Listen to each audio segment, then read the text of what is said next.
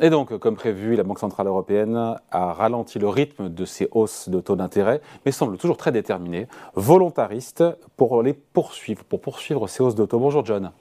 Bonjour David. John Plassard pour la Banque Mirabeau, donc 50 points de base, 50 centimes, 0,5% donc de hausse de taux de la part de la BCE. C'est le même tarif que, sans surprise là aussi, euh, que de la Fed.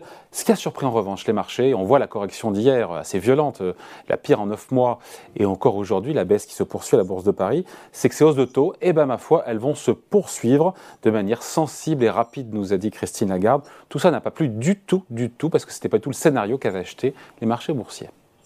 Non, du tout. Et en fait, je pense que c'est tout simplement parce que le message n'était pas clair. Euh, si vous regardez, David, les projections d'inflation qui ont été données hier, il y a un chiffre, moi, qui m'a marqué, c'est que si vous prenez le chiffre pour 2023, hors nourriture et énergie, qui sont censés être des éléments extrêmement volatiles, on passe depuis la dernière réunion en septembre à hier de 3,4 à 4,2%. Mm. Donc on remonte les estimations d'inflation de près de 1% pour l'année prochaine. Donc vous allez me dire, qu'est-ce qui s'est passé depuis septembre dernier? Ben, Il n'y a rien eu, c'était toujours les mêmes données. On sait qu'il y a un problème avec les goulets d'étranglement en Chine, on sait qu'il y a une problématique évidemment dû à la guerre en Ukraine, mais c'est une très très très mauvaise lecture de l'inflation de euh, la Banque centrale européenne. Et je rajouterai encore ici que si vous prenez les dernières réunions depuis mars,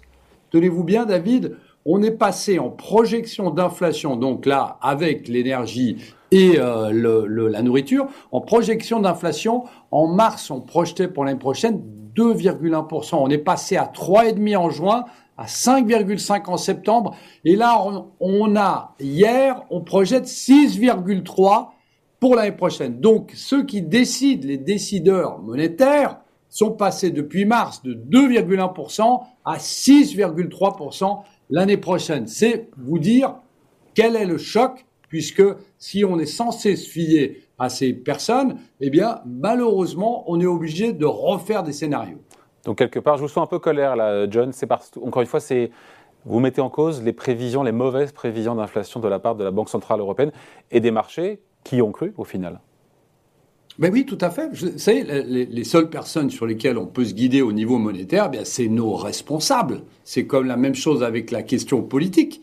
Et donc là, si vous faites un scénario, alors évidemment, je rappelle, je vous ai parlé de mars, David, donc après le début de la guerre en Ukraine.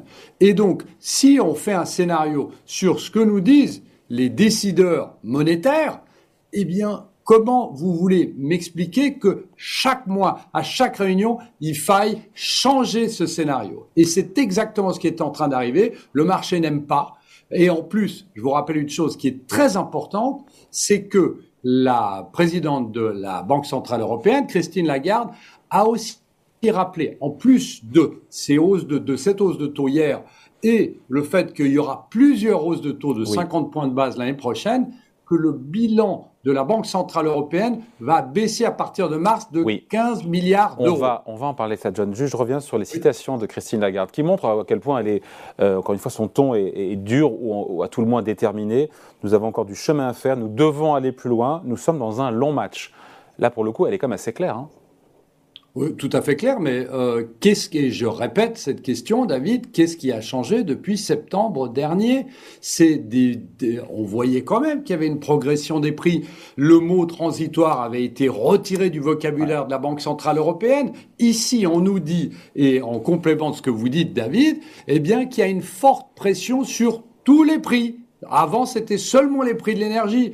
Alors aujourd'hui, on se rend compte que le prix de la nourriture est plus élevé. On se rend compte que le prix de la santé est plus élevé. On se rend compte que parce que l'emploi est à un niveau, à un très bon niveau depuis plus de 20 ans, eh bien, on est obligé de monter les salaires. Mais écoutez, c'est pas une surprise. Je m'excuse, David. On n'est pas dans une situation qui est une situation nouvelle. Oui. Et donc, hier, ce qu'on nous dit, eh bien, c'est quand même quelque chose d'assez marquant. On est, parlé, on, est passé d'un discours trop deviche à un discours trop hawkish. Donc ici, comment voulez-vous que l'année prochaine, on ne puisse pas avoir une surprise qui soit une surprise complètement différente et que on passe d'un discours trop hawkish à un discours trop deviche. Bah, vous ne pouvez pas l'exclure, David. Ouais. En tout cas, pour l'instant, quand on écoute, euh, il y a cette phrase moi qui m'interroge, qui m'interpelle de la part de Christine Lagarde, qui dit que des hausses de taux d'un demi point, donc comme hier, sont à prévoir pendant une période de temps considérable. Euh, j'ai envie de dire euh, considérable, c'est combien de temps? Ben voilà, vous avez, c'est une, une, très bonne question. Et vous savez, ce matin, le gouverneur de la Banque de France a, on lui a posé cette question et il a dit, bah écoutez, ça dépendra des données économiques. Il va falloir être pragmatique. Bah, ouais. pragmatique, je m'excuse, ça a un impact sur, non, sur le, le CAC 40, mais aussi sur les taux, sur les taux hypothécaires, ça a un impact sur nous ça a un impact sur euh, eh bien le consommateur français et donc ça a un impact sur l'économie tout en refusant toujours de dire que c'est pour précipiter l'économie en récession pour qu'il y ait moins de demandes, puisqu'on nous avait dit que c'était seulement un problème de l'offre et un problème d'énergie qui, était trop, euh, qui était trop élevé. Donc là, on change totalement de discours. Euh, le gouverneur de la Banque de France, François Villard-Gallo, qui était là, c'était il y a un peu plus d'un mois, suite à la réunion de la BCE précédente, vous avez dit, je me rappelle, euh, l'inflation autour de 2% à 2% en 2024. On a eu les nouvelles prévisions de la BCE hier. Maintenant, en 2025, un an plus tard, on est à 2,4%. Donc, euh, on ne sera pas avant 2025 ou 2026 sous les 2%. Bah, bah, vous l'avez dit, donc le mandat, il y a un seul mandat de la Banque Centrale Européenne, c'est la stabilité des prix. Aux États-Unis, vous avez deux mandats. La stabilité des prix, donc retourner en dessous de 2%, ne sera pas frais. Si on se fie aux, prévisions avant 2026, c'est ce que vous avez dit, David, et c'est ce que dit la Banque Centrale Européenne, c'est-à-dire dans 4 ans. Imaginez 4 ans où on sera au-dessus, donc avec les conséquences que l'on connaît. C'est ça le problème. Bon, euh, il y a la question donc des hausses de taux de 50 points de base pendant une période considérable, combien de temps on ne sait pas. On s'interroge aussi, évidemment, comme pour la Fed, sur le taux terminal, le point haut des taux directeurs de la BCE. Il y a ce chiffre de 3% que j'ai vu passer. Qui, il sort d'où ce chiffre de 3% c'est les, estimations de la Banque Centrale euh, Européenne. Qu'est-ce que ça veut dire 3% Ça veut dire encore deux hausses de 50 points de base. Et vous l'avez dit très justement avant, Combien de fois est-ce qu'on devra monter les taux Ça dépendra évidemment des données économiques et de la variation de l'inflation. Donc ça veut dire que le taux terminal, si on estime, si la Banque Centrale Européenne estime qu'après deux hausses de 50 points de base, ça suffit pas, bah, le taux terminal sera à 3,5 voire à 4. Donc c'est vraiment, euh, on n'en a aucune espèce d'idée et c'est ça le problème puisque on navigue aujourd'hui à vue et c'est pour ça que les marchés réagissent Exactement. Donc c'est pas excessif de la part des marchés de réagir, c'est même quelque part légitime du fait du changement de braquet de ton de la part de la BCE.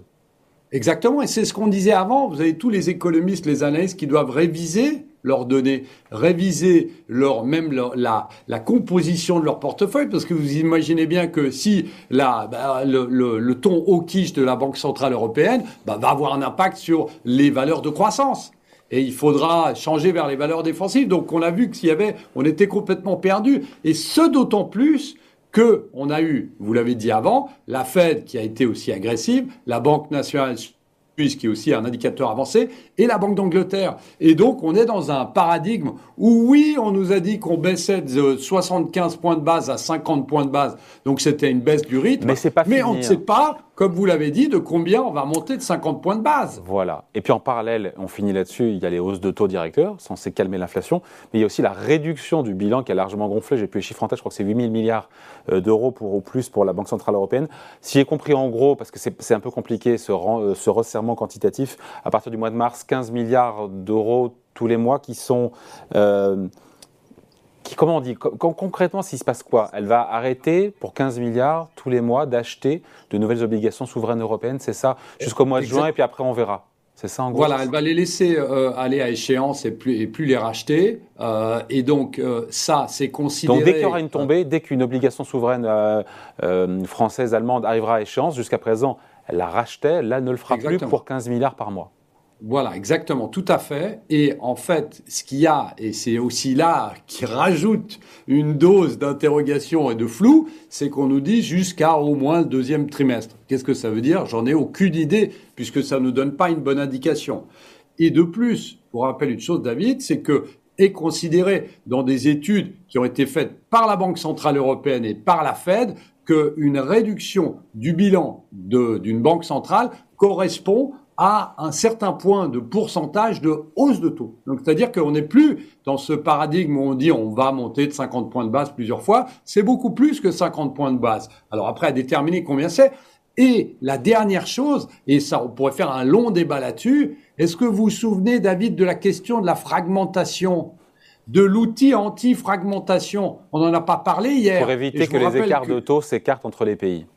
Voilà, exactement. Et en fait, qu'est-ce qui se passe? Eh bien, vous allez être dans une situation où on va continuer à monter les taux, où on va baisser le bilan, et vous allez avoir des pays comme l'Italie, qui aujourd'hui ne dit pas grand-chose sur la question monétaire, qui va revenir sur le devant de la scène. On pourra en parler l'année prochaine et cette question de la fragmentation va revenir parce que l'outil anti-fragmentation n'a toujours pas été dévoilé. Et si le jour il le sera, si besoin est, euh, la question, ce sera évidemment de se dire que la BCE à la appuie à la fois sur l'accélérateur et sur le frein. Exactement. Donc c'est, et, je l'ai dit plusieurs fois euh, aujourd'hui, le problème c'est le flou. On, personne aujourd'hui ne peut dire où va la Banque centrale européenne, au-delà du fait qu'elle va monter ses taux. Et on sait qu'on est dans cette situation. Et on en a parlé, David, ensemble. On est dans cette situation parce que les taux n'ont pas été montés assez tôt, c'est le cas de le dire.